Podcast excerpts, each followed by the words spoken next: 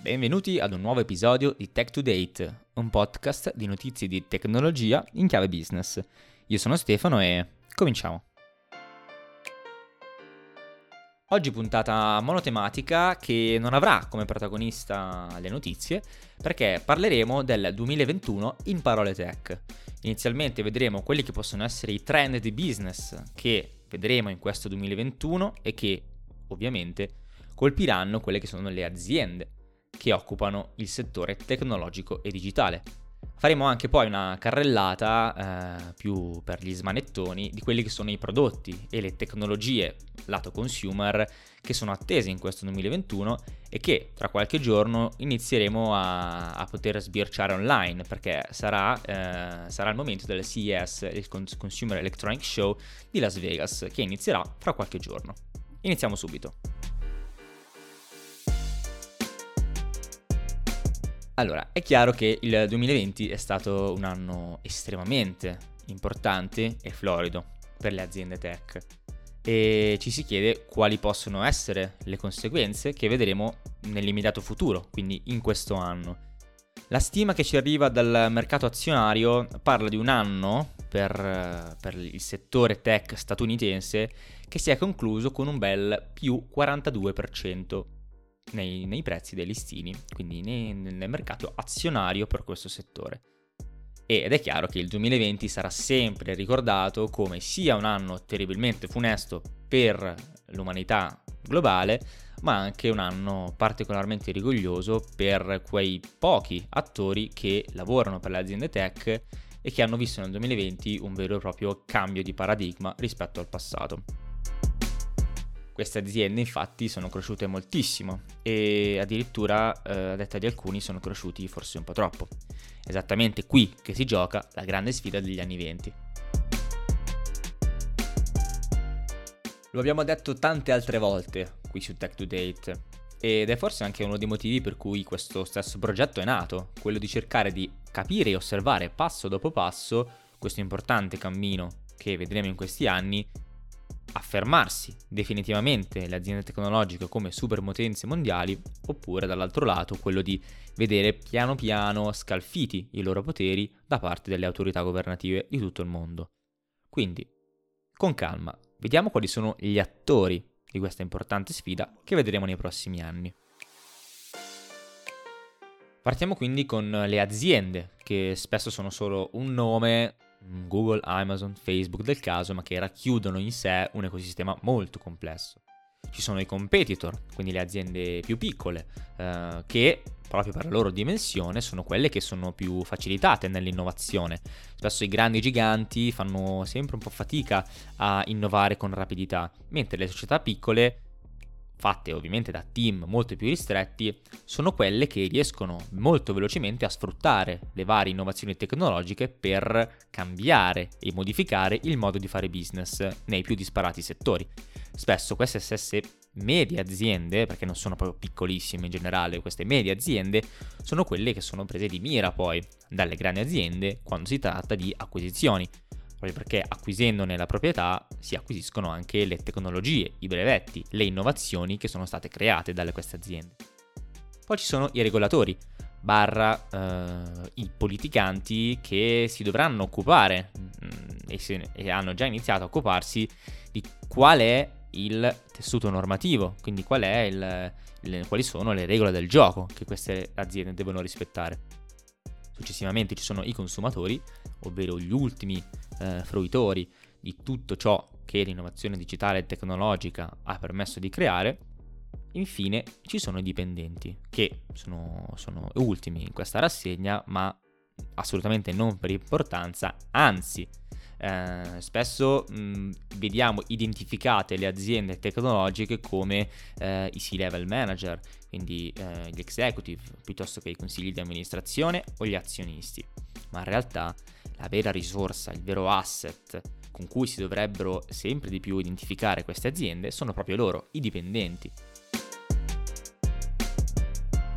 C'è una frase molto bella che inquadra proprio questo, questo concetto e la frase è Technology is a people business. Perché infatti la tecnologia e in generale l'innovazione è sempre fatta da persone, individui che si mettono spesso e volentieri insieme formando dei team che poi creano la vera e propria innovazione tecnologica. Che poi dopo questa, questa innovazione sia presa di fatto eh, da queste grandi aziende e che hanno la capacità anche di estrarre del valore in termini economici, finanziari e anche di, di vero e proprio cash, questo è un altro discorso, ma la componente principale rimarrà sempre e inevitabilmente alle persone, ai dipendenti quindi. Ora, questo non vuol dire che i dipendenti eh, sono in realtà al vertice del potere e che di fatto possono fare quello che vogliono. Assolutamente no, ma è anche vero che eh, i lavoratori, le persone che lavorano per queste aziende, eh, sono di fatto tra i meglio trattati all'interno di tutto il tessuto lavorativo globale. Godono di salari mediamente più alti rispetto a dei loro peer in, altre, in altri settori e allo stesso tempo hanno anche una serie di vantaggi, privilegi, benefit che sono di tutto rispetto. Eh, fate un esperimento, andatevi a cercare, su YouTube ce ne sono tanti, ne ho visti, eh, in, qua, in, quanto un po' nerdone, eh, ne ho visti un po', eh, la giornata tipo eh, di un software engineer di Google. Eh, ce ne sono veramente tanti, Google, Facebook, Microsoft, eccetera, eccetera. E vedete i benefit e i privilegi di cui sto parlando, li potete proprio toccare anche con mano quasi. Come vi dicevo, i dipendenti godono sì di importanti benefici, sono trattati molto bene dalle aziende, proprio perché sono le stesse aziende che ne riconoscono eh, una centralità anche nel loro successo. Tuttavia, eh, fa notizia il fatto che Google, per la prima volta, dipendenti, alcuni dipendenti di Google, per la prima volta nella storia della Silicon Valley, pensate, sia riuscita a fondare un sindacato riconosciuto ufficialmente dall'azienda. Questo è una svolta molto importante che inizialmente forse mm, non, non darà eh, in là a importanti cambiamenti piuttosto che eh, rivoluzioni nel modo in cui i dipendenti lavorano o le aziende lavorano, ma nel lungo termine eh, le cose potrebbero cambiare. Diciamo che c'è un nuovo attore che si unisce con una voce importante a quelle che saranno eh, le discussioni eh, e le citazioni che, che, vedremo da qui ai prossimi anni.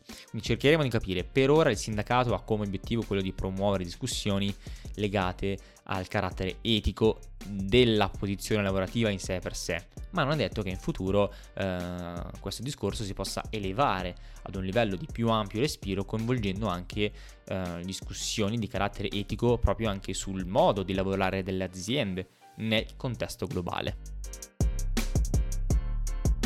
Più in generale però va detto che eh, nell'ultimo periodo, quantomeno, si riscontra una certa insoddisfazione e scetticismo da parte dei dipendenti che lavorano per le grandi aziende tecnologiche. Vi cito a tal proposito un sondaggio che è stato fatto internamente a dei dipendenti di Facebook, da cui emerge che solo il 51% degli impiegati pensa che Facebook stia avendo un impatto positivo sul globo. Ora, 51%. Stiamo parlando della metà, uno potrebbe pensare che è un numero buono, è positivo, cioè abbiamo la metà dei nostri dipendenti che pensa che stiamo facendo un bel lavoro e stiamo avendo un impatto positivo sul globo, al di là delle questioni economiche, finanziarie, ricavi, solo prettamente impatto positivo sulla società e sul mondo. Ecco, è un numero sì buono, ma non è un numero che ci si aspetterebbe da un'azienda che, almeno sulla carta, promette di creare sistemi che rendono il mondo un posto migliore per tutti, creando una tecnologia anche che è democraticamente accessibile da tutti quanti in modo gratuito. Non lo so, mm, mm, alcuni, alcuni hanno visto questo dato come in realtà troppo povero, mm, ci si aspettava un numero molto maggiore e quindi stanno, hanno iniziato insomma a fare anche delle delle ipotesi circa l'insoddisfazione generale che in questo momento colpisce i dipendenti delle società tecnologiche, forse anche per via delle continue e soprattutto recenti eh, sollecitazioni da parte delle autorità governative a una sostanziale revisione di quelli che sono i poteri. Non lo so, ci sono tante discussioni da, da un punto di vista etico e morale che possono essere fatte qui. Quello che sì, mh, mm, che quello che emerge quantomeno nell'ultimo periodo è che questo tipo di discussione piano piano sta emergendo sempre di più e quindi sta facendo preoccupare anche molto la governance di queste aziende. Parliamo ora di azionisti. Una delle domande di questo 2021 è il loro amore viscerale per le aziende tecnologiche che in passato li hanno fatti arricchire e che continuano a farli arricchire tutt'oggi, continuerà anche nell'anno a venire e successivamente? Probabilmente sì, perché eh, come il 2020 ci ha insegnato, stiamo andando sempre di più da un mondo offline a un mondo online e per dare un quadro di questo dato eh, citiamo due valutazioni di mercato, quindi due valutazioni azionarie di due aziende nate con l'avvento dell'innovazione digitale. 640 miliardi di Tesla, vale come le sei case automobilistiche quotate messe assieme. E tra parentesi, la quotazione di Tesla che ha fatto un balzo in avanti nell'ultimo anno è ciò che ha reso di fatto Elon Musk il nuovo uomo più ricco del mondo. Ma Andiamo avanti. 90 miliardi di Airbnb, vale un terzo delle 25 più grandi catene di hotel messe assieme. Quindi è chiaro come eh, queste aziende di fatto siano le principali protagoniste per quanto riguarda il mercato azionario in questo momento ed è difficile pensare che tutto d'un tratto nel prossimo futuro gli azionisti abbandoneranno gli investimenti in queste, in queste società. Ma bisogna fare attenzione perché queste, queste due aziende che abbiamo appena citato, di fatto, sono due aziende che hanno tantissimo da dimostrare in futuro. Abbiamo già parlato di Airbnb e del fatto che eh, deve dare prova nei prossimi anni di una solidità del, del, suo modello di business, cosa che fino ad oggi, diciamo, eh, non è ancora emersa del tutto o quantomeno non è emersa ancora ai più. Quindi sono aziende che hanno, hanno, ancora da dimostrare, ma nonostante questo sono ai vertici per quanto riguarda le valutazioni di mercato. Quindi sì, sicuramente non abbandoneranno il, il, gli investimenti nelle società tecnologiche, ma c'è da fare attenzione. Allo stesso modo, parlando anche di aziende più blasonate, capiamo come queste ormai sono lontane da ogni tipo di discorso che provi a minare la loro potenza anche azionaria. Difficilmente gli azionisti decideranno di disinvestire nelle più blasonate compagnie, alcune delle quali, vedi Amazon e Microsoft, sopravvissute anche alla bolla del 2000, quando erano nate da pochi anni.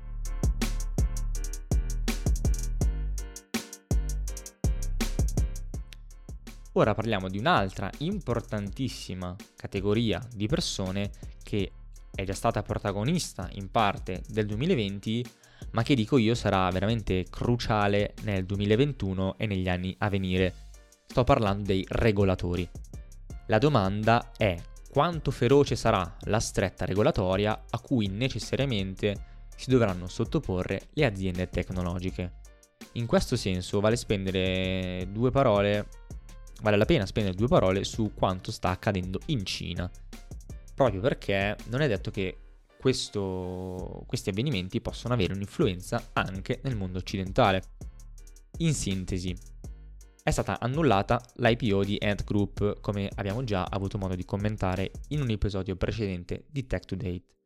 L'antitrust sta anche indagando su Alibaba e il cofondatore di entrambe queste due realtà è sostanzialmente sparito dallo scenario pubblico da circa due mesi, da quando a fine ottobre aveva insinuato dei dubbi circa il corretto funzionamento del sistema nella sua interezza, sia da un punto di vista delle istituzioni finanziarie e bancarie, sia da un punto di vista anche del sistema che vuole vedere l'innovazione come una cosa promossa nel governo e non limitata. Il tempo ci dirà se questo è solo un tentativo di mettere a sadere e a tacere uno degli uomini più potenti attualmente della Cina che ha dimostrato eh, essere anche un po' eh, dubbioso circa eh, il sistema, come sta funzionando in questo momento eh, la regolamentazione delle aziende in Cina. Oppure potrebbe essere anche, ehm, potrebbero essere questi, questi avvenimenti siano solo i primi passi fatti dal governo cinese per cercare di avere totalmente sotto controllo l'intero settore finanziario e tecnologico cinese, che sappiamo essere uno dei più, eh, diciamo sicuramente uno dei più pro- prolifici a livello mondiale e anche uno dei più in crescita negli ultimi anni. Ora, per quanto riguarda la situazione cinese mh, mm, barra eh, Jack Ma, è veramente molto diversa eh, rispetto a quanto siamo abituati a sperimentare nel mondo occidentale. Non dobbiamo certo ricordare che i principi cardine su cui viene fondata la giurisprudenza cinese sono molto diversi rispetto a quelli su cui si fondano le democrazie occidentali. Tuttavia, sicuramente varrà la pena monitorare come il governo cinese deciderà di operarsi, anche perché potrebbe avere un'influenza su, sul come le autorità governative europee e statunitensi decideranno di comportarsi anche loro con i rispettivi giganti tecnologici che occupano le rispettive continenti e nazioni. Ultimo punto eh, di questa carrellata di trend barra domande che vale la pena farsi all'inizio di questo anno. E parliamo anche di Europa. Il vantaggio tecnologico e in termini anche di innovazione è un qualcosa che rimarrà sempre e solo appannaggio di Stati Uniti e Cina? Per quanto ancora guarderemo la Silicon Valley come l'unico vero fenomeno di cluster tecnologico globale? Ora, passatemi la domanda, eh, lo so che ce ne sono tanti altri di eh, cluster barra eh, hub in cui l'innovazione è veramente molto facile. In Europa eh, basti pensare a Tel Aviv, come uno dei principali eh, centri in cui eh, startup si riuniscono per cercare di costruire il mondo del futuro. Ma la nomea che ha acquisito la Silicon Valley è fuori, fuori di dubbio. Eh, ormai il, termine Silicon Valley è entrato anche nel gergo comune e se ci pensate è semplicemente una zona della California in cui per particolare conformazione del terreno, presenza di silicio e persone che si sono trovate in una certa era del, Novecento a creare il mondo del XXI secolo è diventata un fenomeno globale. E ci sono due cose, diciamo, su questo punto, che alla fine si sintetizza come eh, vedremo mai eh, un minimo di quella potenza, di quella forza che fa della Silicon Valley la Silicon Valley trasferirsi un po' anche in Europa.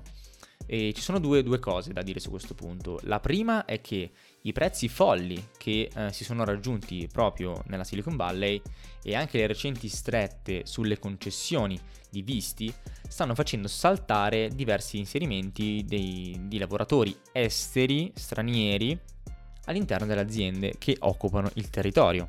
Secondo punto è che l'Europa è arrivata ad avere 120 unicorni, ovvero società tecnologiche che per capitalizzazione o valore di mercato hanno superato il miliardo di dollari. Quindi l'Europa in questo momento ha 120 unicorni tecnologici attualmente attivi sul territorio.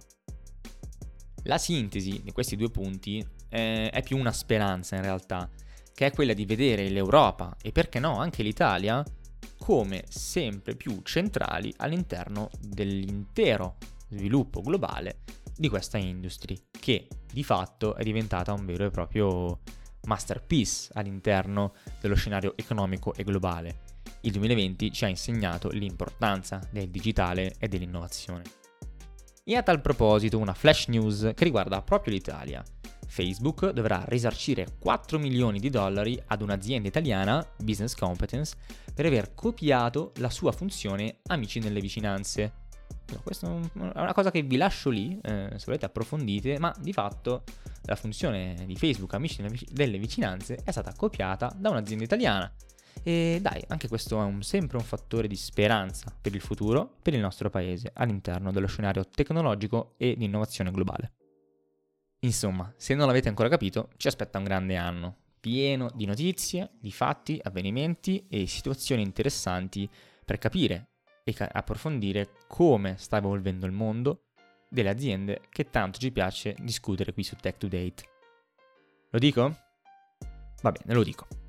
Mai momento fu migliore per diventare un assiduo ascoltatore di questo podcast. Segnatevela, mettetevela lì e ricordatevene al prossimo episodio di Tech to Date. Ma non abbiamo finito, non abbiamo finito perché adesso inizia la parte divertente, quella che a dire il vero preferisco quasi. Parliamo di tecnologie, prodotti tecnologici che vedremo nel 2021, quindi ci lasciamo con questa carrellata di, di, cose da tenere sotto controllo da un punto di vista del consumatore, non più diciamo del cittadino del mondo. Partiamo subito con una prima, una prima carrellata su, sul mondo della telefonia mobile. Spesso diciamo che dal, dall'avvento dell'iPhone in poi, quando si parla di tecnologia o dispositivi tecnologici, la prima cosa che viene in mente sono gli smartphone, proprio perché hanno avuto un, uh, un'attraction assurda all'interno uh, della popolazione mondiale. Di conseguenza vediamo un attimo quali sono le novità che ci potrebbero aspettare nel 2021. Il mercato della telefonia, eh, non ve lo devo dire io, è saturo. Eh, la tecnologia alla base dello smartphone è arrivata quasi al capolinea. Quindi dove saranno le vere innovazioni? Telefoni pieghevoli o foldable phones diventeranno virali? Ci troviamo di fronte alla terza generazione di questa tecnologia, diciamo. E dicono gli esperti, probabilmente sarà quella che farà abbassare il prezzo di questi prodotti. Se vi siete mai avvicinati al tagliandino di, uno, di un telefono pieghevole vi sarete di certo accorti che il prezzo è mediamente molto più alto dei top di gamma per un prodotto che è alle prime eh, ai primi diciamo, esperimenti fisici sul mercato. Di conseguenza non può mai essere un prodotto virale barra di massa. E quindi non è detto che a seguito di un abbassamento del prezzo e a magari qualche uscita interessante potreste anche voi trovarvi nella situazione di procedere all'acquisto di un telefono pieghevole. Quindi attenzione qui. Ci sarà un iPhone 13 e probabilmente vedremo il ritorno del tanto desiderato riconoscimento di impronte, il Touch ID. Se sei un fortunato possessore di un iPhone dall'iPhone X in poi, ti sarai accorto che il Face ID non va molto d'accordo con le mascherine e di conseguenza la scelta di riportare alla luce il tanto amato Touch ID o riconoscimento delle impronte del dito. Ci sarà o non ci sarà la notch, la barrettina nera eh, che vediamo all'altezza della fotocamera frontale o dove appoggiamo l'orecchio quando dobbiamo parlare al telefono. Un'altra domanda fondamentale di questo 2020 in casa Apple. Vedremo eh, se cambierà qualcosa dal punto di vista del design dello schermo dopo che già l'anno scorso è cambiato il frame e siamo passati a un contorno molto più squadrato. Ultima novità in ambito telefonia eh, sarà vedere come si comporterà il nuovo sistema operativo di Huawei Harmony OS, l'unico a sfidare l'egemonia Apple e Google. Allora, difficilmente risulterà un fiasco totale questo sistema operativo, anche perché Huawei diciamo che ci ha anche abituati bene con i, con i suoi telefoni. In ogni caso, anche se dovesse essere un pochettino travallante, il mondo in ogni caso ci avrà guadagnato perché quantomeno ci sarà un terzo attore ehm, che si potrà scegliere di avere come sistema operativo, quindi rompendo un po' quel duopolio fatto di iOS di Apple e Android di Google. Speriamo che faranno un bel lavoro, così da aprire anche un po' il mercato uh, dei sistemi operativi dei, dei, telefoni, che è un mercato veramente fondamentale, di fondamentale importanza al successo del settore in generale breve excursus sui computer, eh, con ogni probabilità arriveranno l'iMac e il MacBook Pro 16 pollici che avranno con loro il nuovo chip eh, M1, quello fatto eh, direttamente da Apple e non più da Intel, e eh, dopo già um, Lenovo che aveva lanciato un anno fa circa i primi computer con lo schermo pieghevole, altri attori come HP si stanno lanciando anche in, in questa tecnologia. Quindi lo schermo pieghevole, mh, mm, abituamoci, potrebbe essere impiegato anche in altre soluzioni. Dopo mh, mm, ne ho un'altra che è la chicca finale. Però eh, iniziamo a abituarci a vedere degli schermi che si potranno piegare e il 2021 potrebbe essere l'anno in cui ne vedremo sempre di più, perché fino ad ora sono state delle, delle tecnologie veramente molto poco usate da tutti i produttori. CES 2021 Consumer Electronic Show, come vi dicevo a inizio puntata, um, inizierà fra qualche giorno a Las Vegas e avrà come una delle parole chiavi di tutto l'evento, sicuramente in realtà non è, una, non è una parola ma sono due lettere, 5G, cioè un numero e una lettera, 5G. è infatti la prima occasione eh, che avranno le aziende per presentare le app native 5G. Quindi tutti noi potremo vedere le prime applicazioni pratiche di questa nuova tecnologia, questa nuova infrastruttura tecnologica di comunicazione che abbiamo già visto qualcosa online, tra cui se non avete visto vi consiglio di andare a vederlo, il primo esperimento, il primo intervento chirurgico fatto ad una banana a distanza. Una cosa molto interessante che sta circolando sul web, quindi probabilmente l'avrete vista, ma effettivamente è un, uno dei migliori esempi di presentazione del 5G, rendere possibile interventi chirurgici a distanza è una cosa che mm, non, non, eravamo di certo abituati a vedere. E finiamo con una chicchia eh, e una domanda. Te la ricordi l'ultima volta che sei andato al cinema? Io no. E ad attuare la vecchia regola che se Maometto non va alla montagna è la montagna che va da Maometto, questa volta ci ha pensato Samsung. Al CES 2021 verrà presentato The Premiere, un gigante proiettore da 130 pollici con qualità 4K, audio integrato, una luminosità incredibile che pensate non prevede neanche il fessaggio al muro, non, va, non bisogna bucare il soffitto per mettere il proiettore, ma perché? Basterà posizionarlo sotto il muro come se fosse una specie di soundbar o uno stereo, diciamo, mettetela, mettetela così, e lui vi creerà un effetto 130 pollici 4K direttamente a casa vostra. E parlando, eh, ritornando per un momento sempre in ambito entertainment, quindi cinema, quindi qualcosa che effettivamente ci manca forse, almeno a me manca molto andare al cinema, ma effettivamente ormai è diventata la nuova normalità, quella di godersi anche le nuove uscite direttamente dal salotto, tornando a parlare di schermi pieghevoli, c'è la televisione di LG che appunto prende la tecnologia dello schermo pieghevole e la mette su un televisore. 80 pollici, 8K addirittura, neanche 4K, 8K, il nuovo standard di definizione video, e lo mette eh, appunto in salotto con questo schermo che slida fu, fu, su e giù. Una cosa molto interessante, andatela a vedere, eh, è il futuro dell'entertainment, qualcosa su cui i produttori necessariamente dedicheranno maggiore attenzione in futuro proprio perché è diventata, come vi dicevo, un, un new normal il fatto di godersi eh, i momenti di svago visivi direttamente a casa senza più il bisogno di affollare le sale Atmos, cinema 3D e quant'altro. La tecnologia d'ora in poi arriverà direttamente a casa nostra. Bene, e anche per oggi è tutto. Oggi puntata un po' più lunga del solito, ma ci tenevo a fare questa prima puntata del 2021 all'insegna un po' di quelli che sono i potenziali trend, quindi che daranno il là a tantissime notizie di cui parleremo qui su Tech to Date in corso di quest'anno.